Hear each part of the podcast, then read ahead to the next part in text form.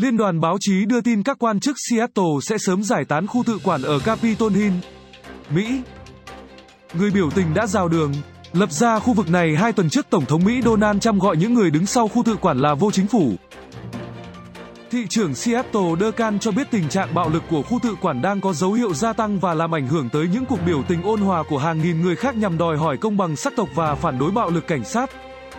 Bà Durkan khẳng định thành phố đang hợp tác với cộng đồng để giải tán khu tự quản nói trên. Ảnh hưởng tích lũy từ những cuộc biểu tình, tụ tập về đêm và bạo lực khiến cuộc sống và kinh doanh của người dân địa phương thêm khó khăn. Trong khi sự an toàn ngày càng giảm sút, bà Durkan cho hay Tối 21 tháng 6, một vụ nổ súng đã xảy ra tại khu tự quản. Đây là vụ thứ hai trong chưa đầy 48 giờ. Nạn nhân 17 tuổi bị bắn vào cánh tay nhưng từ chối trao đổi và cung cấp thông tin cho các thám tử. Trong vụ việc trước đó, một thanh niên 19 tuổi đã bị bắn chết và một người bị thương nặng. Hiện chưa rõ liệu các vụ nổ súng nói trên có liên quan gì tới các cuộc biểu tình hay không.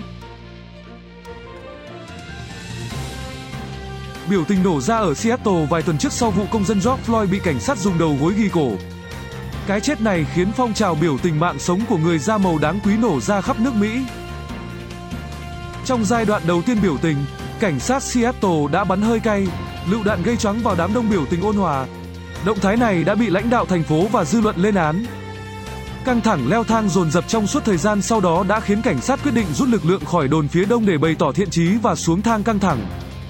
Người biểu tình đã tuyên bố rào đường, tiếp quản khu vực này. Sau nhiều ngày biểu tình hòa bình, hai vụ nổ súng vào ban đêm rõ ràng đã làm leo thang căng thẳng ở Capitol Hill. Thị trưởng tin rằng các cá nhân có thể và nên biểu tình ôn hòa, nhưng thông điệp này không nên bị đánh lạc hướng bởi bạo lực. Văn phòng của bà Durkan cho biết. Trước đó, Tổng thống Trump từng chỉ trích khu tự quản và dọa có thể điều quân đội tới chấn chỉnh lại khu vực này. Động thái này đã bị lãnh đạo thành phố và lãnh đạo bang bác bỏ.